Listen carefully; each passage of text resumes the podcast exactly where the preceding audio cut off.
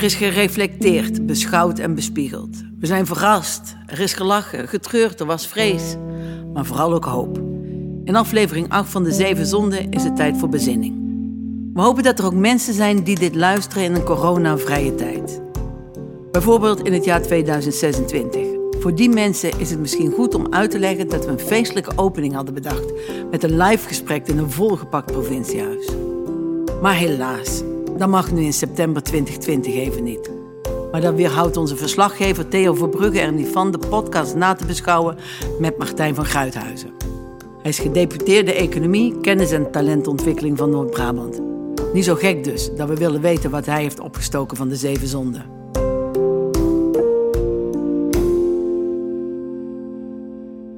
U hebt met plezier geluisterd, begreep ik? Ik heb met plezier geluisterd. Ja, de momenten eh, die ik ervoor had uh, in de avonduren en afgelopen weekend. Uh, heb ik daar met veel genoegen naar geluisterd. Niet alleen dat het een podcast is, maar ook de opzet. De, de gedichten van Merel Morren, Karen Bruurs. Heel mooi. En dan hebben we het nog niet eens over de inhoud van de gesprekken. Die toch ook weer goed eh, tot goed nadenken uh, zet. Is er, is er dan een bepaalde hoofdzonde die je uh, bijzonder aanspreekt? Nee, ik denk dat, uh, dat ik als nou ja, bijna goed Brabander zou ik willen zeggen elke hoofdzonde wel, een, wel, wel iets mee heb. En dat we die altijd wel ook ergens uh, nou, daar het deurtje van openzetten. voor ons gesprek uh, eigenlijk, begrijp ik. ik. Ik dacht, laat ik er positief in zitten. ja, ja, nee, ja. Ik, ik, uh, ik, denk dat elke goede Brabander op zijn tijd die, die hoofdzonde in zichzelf herkent. Je komt ze ook wel dagelijks tegen eigenlijk. Het zijn hoofdzonde eigenlijk van vroeger, maar je kan ze doortrekken naar deze tijd, toch?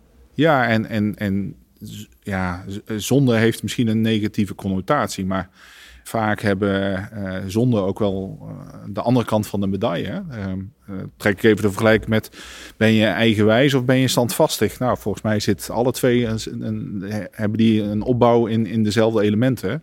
Ja. Maar er wordt standvastig wordt als positief geframed en eigenwijs als negatief. We gaan nu ook een beetje kijken hoe ziet de provincie er over in de toekomst uit. Want we willen eigenlijk ook een beetje leren van die, die hoofdzonde. Dat zou wel heel erg mooi zijn. Want willen we uh, economische groei en dan uiteindelijk allemaal terrasjes met uitzicht op grote distributiecentra en blokkendozen. Jij woont zelf in Tilburg. Daar Klopt. zijn nogal wat blokkendozen, toch? Daar uh, is uh, de logistiek een hele belangrijke werkgever. Ja, ja maar klopt. dan is toch wel een dilemma voor jou misschien. Want je moet voor economische groei zijn als gedeputeerde, toch? Ik ben voor een hele goede economie die in de toekomst ook inderdaad goed functioneert. En daar horen ook nou ja, de logistieke sector, de logistieke sector bij, die, die grote hallen hebben. Uh, Jij ben zelf geen niet blokkendozen zo, zeggen. Ja, dan ga je een beetje in een frame in een blokkendozen alsof het geen inhoud heeft. Dus in die, in die hallen heeft wel heel veel inhoud. Ze, nooit. Zien we, eigenlijk, zien we eigenlijk nooit dat ze inhoud nee, hebben. Dat, dat klopt. Uh, nou goed, ik denk wel, er zijn af en toe open dagen. En daar zijn een aantal van die werkgevers die best wel bereid zijn om uh, in, in zo'n bedrijven open dag uh, hun hal uh, open te zetten. Maar er gebeurt heel veel. En het is ook een verlengstuk van wat wij als samenleving, ook als Brabantse samenleving, op een bepaalde manier ook wel willen. Hè, uh, dat wordt ook in de podcast uh, wordt dat daarbij stilgestaan. Dat uiteindelijk als wij, uh, wanneer wij als burger zeggen, die, die hal willen wij niet in, in, in mijn achtertuin.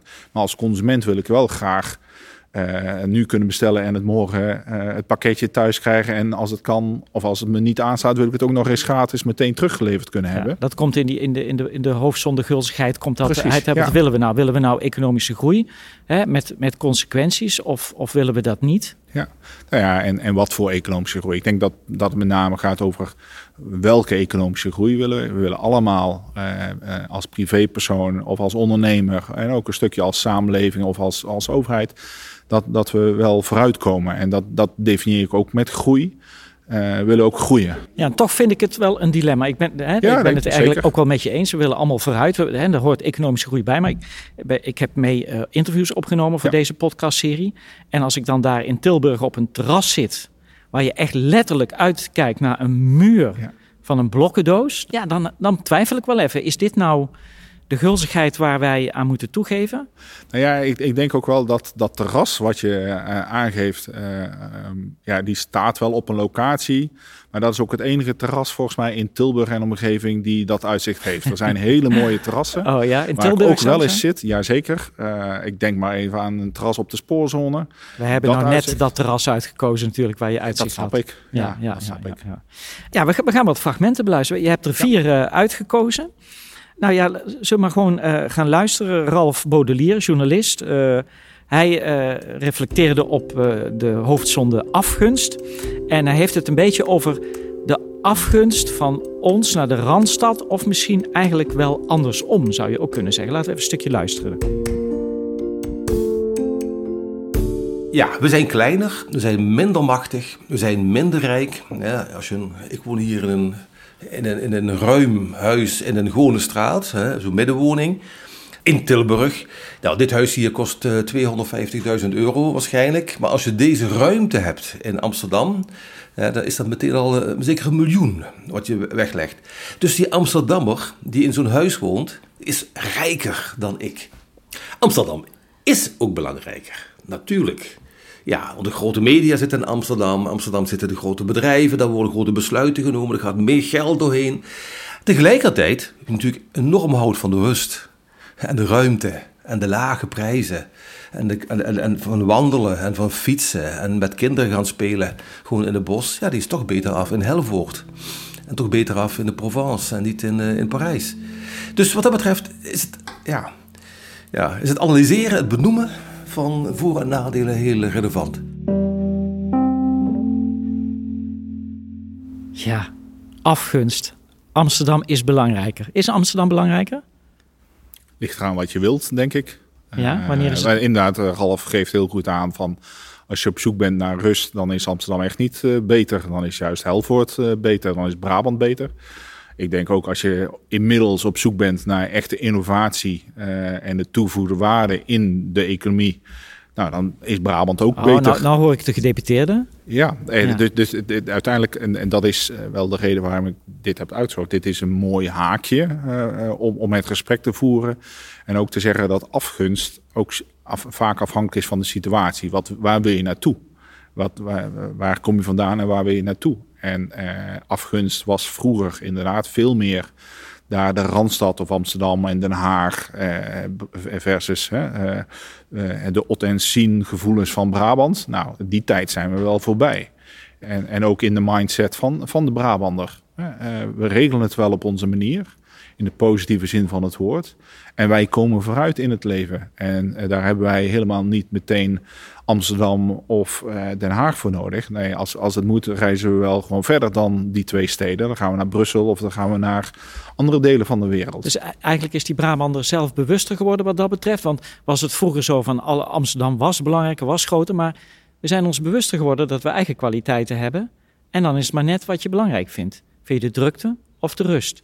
Ja, ik had er zelf nooit last van eigenlijk. Eh, maar ik vond het wel even eh, goed om dit zo neer te zetten. Eh, dat we komen daar wel een beetje vandaan, had ik het idee. En daar, daar werd. En dat, dat zat ook bij de andere kant, dat Den Haag of de Randstad wat, wat nou ja, minder waardig keek. Dat gevoel hadden wij ook al. naar, naar, ja, het, het is wel ver weg, Brabant, de zandgronden, de katholieken. Hè? Eh, toch een beetje dat, dat, dat historisch proces. En eh, ja, dan vind ik het wel even goed om, om hiermee te beginnen. Heb jij nooit de verleiding gehad om naar de Randstad te gaan? Of, of, of... Nooit is een groot woord, maar ik, ik ben een geboren en getogen Brabander. Maar toen ik net afgestudeerd was eh, aan, de, aan de Tilburgse Universiteit, toen ging eigenlijk eh, nou, acht van de studenten die ongeveer om mij heen afstudeerden, die gingen naar de Randstad. Dus Ja. je, je, je- als je niet oplette, ging je mee in die stroom van we moeten. En waarom ging jij niet? Nou, de- misschien door het, dom toeval dat ik een, een baantje vond in Tilburg. En van daaruit ben ik, ja, eh, zoals ze dan op zo'n mooi Brabant zeggen, blijven hangen. En met plezier nu dus. Zeker, blijkbaar. En ja. die verleiding is er nu niet meer, absoluut niet meer, meer waarschijnlijk. Want hoe Nee, ouder je ik- wordt, hoe verstokter dat je raakt. En- Nou, ik, ik, ik kan zeggen, ik ben al, eh, ja, misschien bij Schiphol en via Schiphol, maar ik ben al jarenlang niet meer in Amsterdam geweest. Nee, Nee, meen je dat nou? nee. Meen je dat nou? Ja? Je moet voor je werk misschien toch af en toe daar wel eens zijn? Ja, ja dat, voor Schiphol af en toe en af en toe ergens aan de Zuidas. Maar ook voor mijn werk niet zoveel hoor. Nee, er gebeurt voor mijn werk niet zoveel in Amsterdam. Ja. Ik vond het wel leuk dat je, je hebt twee fragmenten van Jelle van Baardewijk uitgekozen. Hij is uh, lector uh, bedrijfsethiek. En uh, ja, hij stelt zich nogal fel op in de, in de, in de podcast over gulzigheid, hè, waar we het straks ook al een beetje over hadden. En hij heeft het over de vrije markt. En die heb je uitgekozen. Laten we eerst maar even luisteren. Dat, daar kunnen we het daarna even over hebben. Ja. Jelle van Baardewijk. Die kracht van het kapitalisme moet je dus in bedwang houden. Maar hoe doe je dat in een economie die zo gulzig is, zo gericht op groei? Daarover schreef Jelle samen met Ad Verbrugge en Govert Buis het boek Het Goede Leven en de Vrije Markt. En daarin laten wij kort gezegd zien dat de vrije markt in allerlei opzichten op haar eigen grenzen stoot. Ja. Zowel in de ecologische zin van het woord is er een onmatigheid, een disbalans ontstaan, als in de geestelijke zin, die we net eigenlijk ook op tafel hadden. Eh, dat mensen toch denken van ja, dit is harteloos, ik raak hier burn-out van. Of dat mensen denken, uh, ik raak hier zo behoeftig van. Ik wil nou zoveel retweets, ik wil nou zoveel aandacht van mijn vrienden, ik wil nou zoveel vreten en op reis. Ik wil nou drie wereldreizen maken per jaar. Dus dat systeem van die vrije markt, die, dat prikkelt die behoeftes, die onderbuik ook heel erg. En dat zet dus uh, een flinke druk op ons, op ons zielenleven, maar ook op onze natuurlijke context en ook op ons lichaam. Hè. Denk aan uh, toename van mensen die dik worden, obesitas. Dus het systeem is op zijn grenzen aan het raken. En in dat boek proberen we eigenlijk een weeginstrument te ontwikkelen om te zeggen van ja, waar komt dat nou vandaan en hoe zou je het nou kunnen afwegen wat de grenzen van die vrije markteconomie nou zouden kunnen zijn. Jij lacht als je hem hoort. Viel me op. Ja, hij triggert natuurlijk wel op een hele mooie manier. Je, je, zegt van, van hij neemt stelling. En zo heb ik ook naar die podcast geluisterd. Ik, ik, ik vind dit, uh, ook om jezelf te blijven ontwikkelen, ik, ik vind dit, dit, dit wel heel mooi. Uh, uh, los van de inhoud, maar gewoon hoe dat hij het formuleert. En een aantal dingen herken je ook wel. Wat herken je? De, de, de ongerepte vrije markt, dat daar echt wel minpunten aan zitten. En, en uh, dat, dat het rupsje nooit genoeg, ja, dat, dat, dat, dat, dat lukt niet. En dat we daar in Brabant, en dat is misschien wel dat er nu luisteraars of kijkers zijn van ja, maar jij bent toch van de VVD en je bent toch voor die vrije markt. Ja, maar ik ben ook Brabander en ik merk dat daar toch wel, ook bij de VVD, wat verschillende stromingen zijn. En dat we in Brabant daar toch wel ook net even wat, wat, wat breder over nadenken. En dat we ook als Brabant ook wat meer met uh, nou ja, die maakindustrie bijvoorbeeld hebben. Met het MKB wat nadenkt over de toekomst in plaats van de, nou ja, laat ik zeggen, de, de beurskoersen ik mag wel eens af en toe zeggen, uh, het domme damrak denken. Uh, Wat een mooie, ja, dat, dat, dat, domme damrak denken. Ja, ik, ik, ik, ik ben daar zelf niet zo van. Dus in, in, in, in dat opzicht echt die, die reële economie.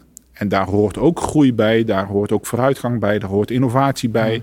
Daar hoort ook samen bij. Ik denk dat we daar ook uh, in Brabant wel van zijn. En dat betekent ook dat, dat we denken aan, aan, aan, aan de toekomst. En, en het niet, het, niet uh, uh, het rupsje nooit genoeg. En, en wij. Maar het Brabanders zijn wel gulzig. Hè, dat is ook Burgondisch. Eten, drinken, consumeren, groter worden, uitbreiden, grotere stallen. Nou, beter worden is, is misschien het groter uh, is, is, is, is eendimensionaal. Ik denk dat wij als Brabanders uh, ook als Brabantse ondernemers. En natuurlijk ongetwijfeld als je even op zoek gaat, dan zul je daar net die uitzondering op die regel uh, vinden. Maar ook de ondernemer in Brabant. En ik kom ze talloos tegen. Die, die heeft niet alleen maar zijn, eh, zijn bankrekening voor ogen als hij aan, of zij aan het ondernemen is. Dan heeft hij een, een, een droom over wat voor toegevoegde waar hij of zij wil leveren aan een maatschappelijke opgave. Zullen we nog weer eens een uh, fragmentje uh, gaan doen? Ja. Uh, we blijven nog even bij Jelle van Baardewijk. Hè, over gulzigheid. Ja. Um, ja, want wat doe je nou met die gulzigheid? Hoe zou je die kunnen oplossen als je hem al wil oplossen? De groei die Jelle nastreeft, die innerlijke groei, is eigenlijk de zoektocht naar de vraag: wat is voor mij belangrijk? Is het alleen de bevrediging van die gulzigheid of zit het meer in de innerlijke groei?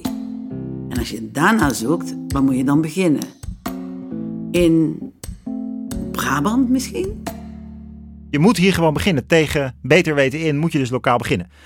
Nou, en misschien dat de Brabantse economie altijd al meer georganiseerd is vanuit het MKB en vanuit uh, samenwerking, uh, waarbij ook een normalere balans bestaat tussen privé en werk bijvoorbeeld. Eh, en waar, waarbij het ook wat gezelliger is. Ja, het is natuurlijk een voordeel voor Brabanten. Maar ze zijn wel wat minder stijf dan in het noorden. Dus uh, dat, dat, zou, dat zou het een menselijk gezicht kunnen geven. En ik denk dat dit hele mooie laatste woorden zijn. Heel erg mooi. Oh, zie je dat? Heb ik hem toch gekregen waar ik hem wilde.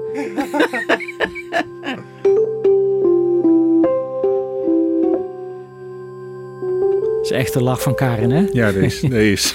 ja, deze. Ja. Je zat heel erg te knikken tijdens dit fragment. Nou ja, uh, over die innerlijke groei. Uh, dat dat eigenlijk misschien wel veel belangrijker is uh, dan die materiële groei. Innerlijke groei relateer ik ook aan, aan ontwikkeling die je zelf door hebt gemaakt. Natuurlijk, je referentiekader is, is wat je zelf hebt meegemaakt. Ik heb MAVO gedaan, HAVO gedaan, VWO gedaan. Ik ben naar de universiteit gegaan. En ik, gewoon met hard werken en met inzet kom, kun je ergens komen. Maar daar, dat, dat heb je zelf gedaan. Samen met anderen in je omgeving natuurlijk. Maar je hebt zelf met, met doorzettingskracht uh, kun je dingen bereiken. En daar herken ik dus juist uh, die vrijheid in om dat te doen. En de verantwoordelijkheid in om dat ook daadwerkelijk te realiseren. Daar zit jouw innerlijke groei. Zeg maar. Je bent langzaam aan. Ja, en ik heb jarenlang op de universiteit gewerkt. En, en daar kom je met. Nou, daar, daar is ook een, een moment hè, van, van, van hoogmoed. als ik me goed kan herinneren. professor Smeets. Ja. Die aangeeft ik, ik omring me graag met slimmere mensen dan ik. Ja, dat, dat, dat, dat, is absorberen. Dat is een, een feestje eigenlijk. Ja, dat is innerlijke en, groei ook. Ja, ja. En, en dat in Brabant vervolgens, hè, dat is ook wat uh, Baardenwijk zegt. Uh, dat, dat in Brabant dat wel eens gestart zou kunnen zijn. En dat we daar eigenlijk al lang mee bezig zijn. Ja, daar herken ik me ook wel in. Dus vandaar dan ook weer uh, die glimlach op mijn gezicht. Hoogmoed, daar gaan we het ook even over hebben.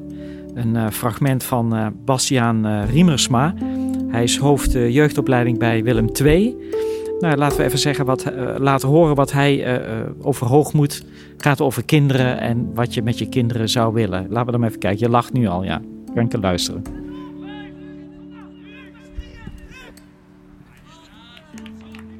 Het systeem. Hè. Vaak, uh, we hebben, dit is het systeem. We zetten steeds de beste jongens bij elkaar. En dan vallen er een hoop af. Er komen er weer een paar bij. En uiteindelijk aan het einde van het systeem halen er een aantal jongens de top. Het Nederlands elftal. En dan zouden we kunnen zeggen dat het systeem gewerkt heeft. Ja, ik zie het meer als een doos met eieren die we tegen de muur aan gooien. Er zal er vast één van, uh, van heel blijven. We weten alleen niet wie. En we weten niet hoeveel. Um, maar dat, dat, dat is altijd uh, de uitkomst van het systeem dan. Ik denk dat we dat het streven is om, uh, om niet te vroeg te selecteren, niet aan verwachtingen doen, zoveel mogelijk kinderen uh, een kans te geven om zich te ontwikkelen, in dit geval met, met behulp van voetbal. En ik denk dat uiteindelijk dan de uitkomst ook hoger en beter zal zijn. Winnen is het doel van het spel. Dus als ik met mijn neefje ga scrabbelen, dan uh, is het leuk om te kijken hoeveel punten iedereen het aan. Dat, dat maakt waarom een spel leuk is om te spelen. Haal dat weg en het is gewoon veel minder leuk, uitdagend. Zo werkt het ook bij kinderen. Hè. Die gaan niet voor niks op straat dingen bedenken en maken daar een wedstrijdje van. Zo groeien op, dat hoort er ook bij. Zo zit de wereld misschien ook wel in elkaar, maar dan op een hele kleine basis. Maar dat hoort bij opvoeden.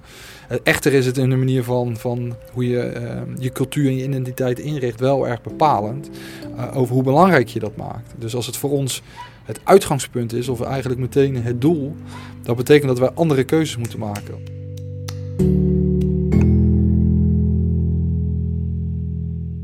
Talenten halen uit voetbaljongens, hè, want het zijn vaak jongens. Het is als uh, een doos met eieren tegen de muur gooien en dan blijft er misschien wel één heel. één komt misschien wel eens ooit bij een professionele club. Ja. Ik vond het de meest plastische uitspraak een beetje van alle podcasts. Ja, en het zet je ook meteen tot nadenken, kwam ik achter uh, toen ik even daar dat op me in liet werken. Een doos met eieren tegen de muur gooien en inderdaad dat er dan negen kapot gaan. Ja, dat is echt zonde. Ja. Iedereen heeft een bepaalde talenten.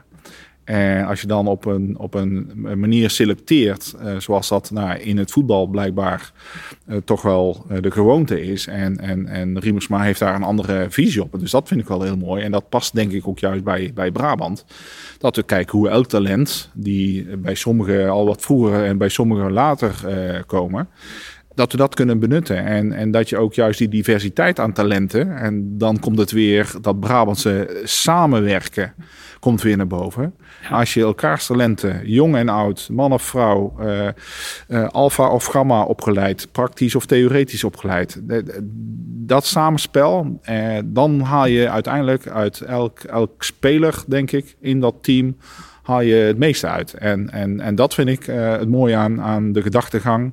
Uh, van, van iemand die, ja, uh, kijk, uh, natuurlijk Willem II, ik als Tilburg ontzettend mooi, maar dat hij dat dan ook uitdraagt. Ja. ja. vind ik heel mooi. En geen ei gaat verloren eigenlijk, als het goed is. Dus geen talent gaat verloren, geen kind gaat verloren. Dat is eigenlijk... Uh... Ja, en natuurlijk heeft de provincie daar niet de eindverantwoordelijkheid uh, op. Hè. De, de, de, die verwachtingen zou ik ook niet eens willen wekken. Hmm. Maar, maar we spelen daar in, in, in, in dat veld, in, in het team arbeidsmarkt, opleiding, ontwikkeling, speelt ook de provincie een, een rol in. Hmm. En, en, uh, en dat vind ik heel erg mooi ook om mee bezig te zijn in, in mijn dagelijkse werk.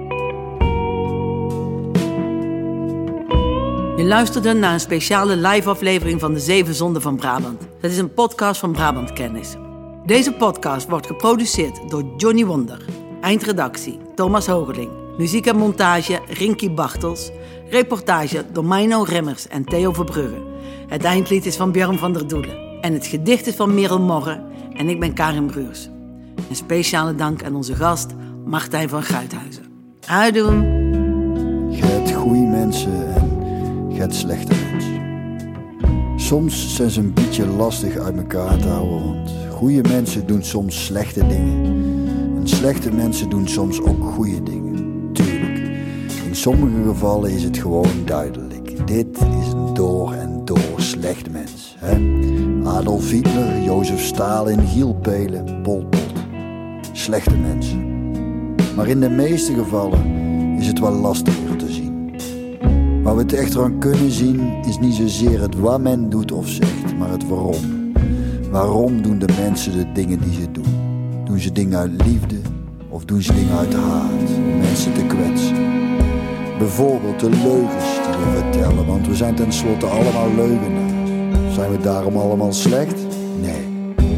Het gaat erom, vertellen we die leugens om iemand niet te kwetsen. Bijvoorbeeld, oh, je hebt een nieuw kapsel, wennen, maar ik vind het wel echt heel mooi. Of vertellen we ze om iemand juist wel te kwetsen? Die en die zijn daar over jou. Maar leugen is om zowel degene tegen wie je het zegt, als mede degene over wie je het zegt pijn te doen. Slechte mens. En zelfs bij iets wat we ten alle tijde als slecht ervaren, moeten we ons soms afvragen: is de dader nou een slecht mens? Bijvoorbeeld Martin Luther King, gezien wat de beste man voor de mensheid het betekent, mogen we hem denk ik toch zeker wel bij de goede mensen indelen. Echter, Martin Luther King was ook een fervent schuinsmarcheerder. Hij werd ook wel Martin Luther Swing genoemd. Was hij daardoor een slecht mens? Dat ligt eraan. Kwam zijn ontrouw voort uit de liefde voor de liefde, zo gezegd? Oftewel, was onze Martin gewoon zo scherp als een Duitse herder? Of piste die geregeld langs de pot om zijn vrouw moedwillig pijn te doen? Ik vermoed het eerst. Hij zal het waarschijnlijk ook ten alle tijden tegenover zijn vrouw ontkend hebben. Waar komt de gij zo laat vandaan? Ik moest overwerken, waardoor we weer bij het eerste voorbeeld uitkomen. De leugen die hij vertelde om zijn vrouw niet te kwetsen. Goed mens dus. En zet dat tegenover het vreemdgaan uit bijvoorbeeld wraak, wat de partner juist ter oren dient te komen, zodat deze zich gekwetst voelt, dat er kennelijk een rekening te vereffenen valt. Waar komt de gijzelaar vandaan? Ik ben weer vreemd gegaan, wel trust zie een slecht mens. Goed, wat kunnen we hier nou mee? We kunnen nou onderscheid maken tussen goede en slechte mensen. De goede mensen, daar moeten we van houden. Die moeten we soms vergeven. De fouten, de tekortkomingen, de momenten dat ons pijn wordt gedaan, moet weten. Dat de goede mensen dat niet doen om ons pijn te doen. Maar omdat het simpelweg ook maar gewoon mensen zijn. Met al hun zwakheden en onhandigheden. En de slechte mensen die hoefden niet te vergeven, daar hoefden niet van te houden, die hoefden eigenlijk niet eens te haten, die hoefden enkel en alleen maar te negeren. Geen gevecht mee aangaan, geen discussie, geen ruzie mee beginnen, want dat is precies wat ze willen, waar ze drijft. Gewoon negeren. Of zoals ons moeder altijd zegt, lekker in rijgevet ga laten smoren. Het kost de minste energie, ergens en tijd, waardoor we alleen maar meer tijd en energie overhouden om van de goede mensen te kunnen. Ik heb voor het gemak mijn eigen ingedeeld bij de goede mensen. Dus hou van mij. En ik zal ook onvoorwaardelijk veel van jullie houden.